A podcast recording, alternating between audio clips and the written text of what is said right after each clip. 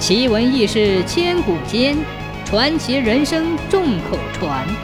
千古奇谈。有个叫赵安的人，是个大户人家的后代，已是三代单传。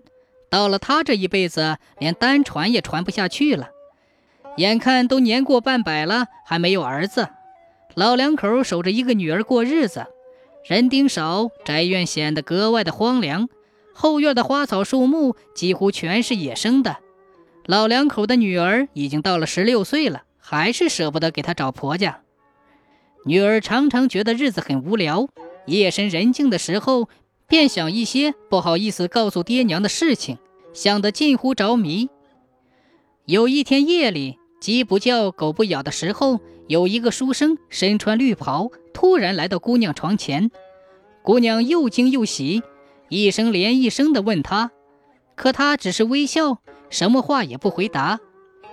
开始，书生坐在凳子上，一会儿又坐到床边上，又试探地伸手去摸姑娘的手。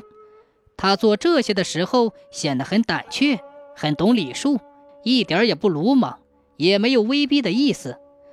姑娘觉得他很可爱，伸出两手套住他的脖子，两人便在床上鬼混起来。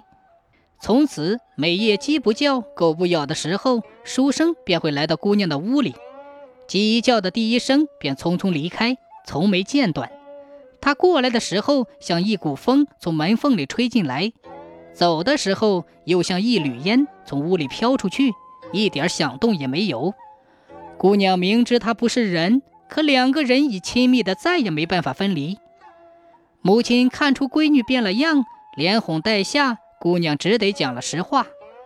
母亲说：“那不是妖就是怪，你看你又瘦又黄，都快让他馋死了。”姑娘不说话，只是流泪。母亲就哄骗她说：“你要不愿意离开他，就藏起他的衣服，他就走不了了。”到了夜里，书生又来了。两人鬼混了一夜，鸡叫了一声，书生照例起身要走，姑娘早已将他的衣服藏好了。书生好说歹说，姑娘怎么也不肯把衣服交出来。正在这时，窗下一声咳嗽，母亲起床了，书生便化作青烟逃走了。母亲来到姑娘屋里，要过衣服，点着蜡烛把它烧掉了。第二天，他们在后院一个破屋筐里。发现了一株大灰菜，灰菜一人多高，光秃秃的，没有一片绿叶。从此，那书生再也没有来过。姑娘很生母亲的气，她发誓再也不嫁人了。每天痴痴呆呆地提着水桶浇那株灰菜，希望它还能长出叶子。不想那株灰菜不几天就枯死了，姑娘就把它刨出来供在桌上。老两口互相埋怨。都说女儿大了不能留，便托了好些人为女儿找婆家。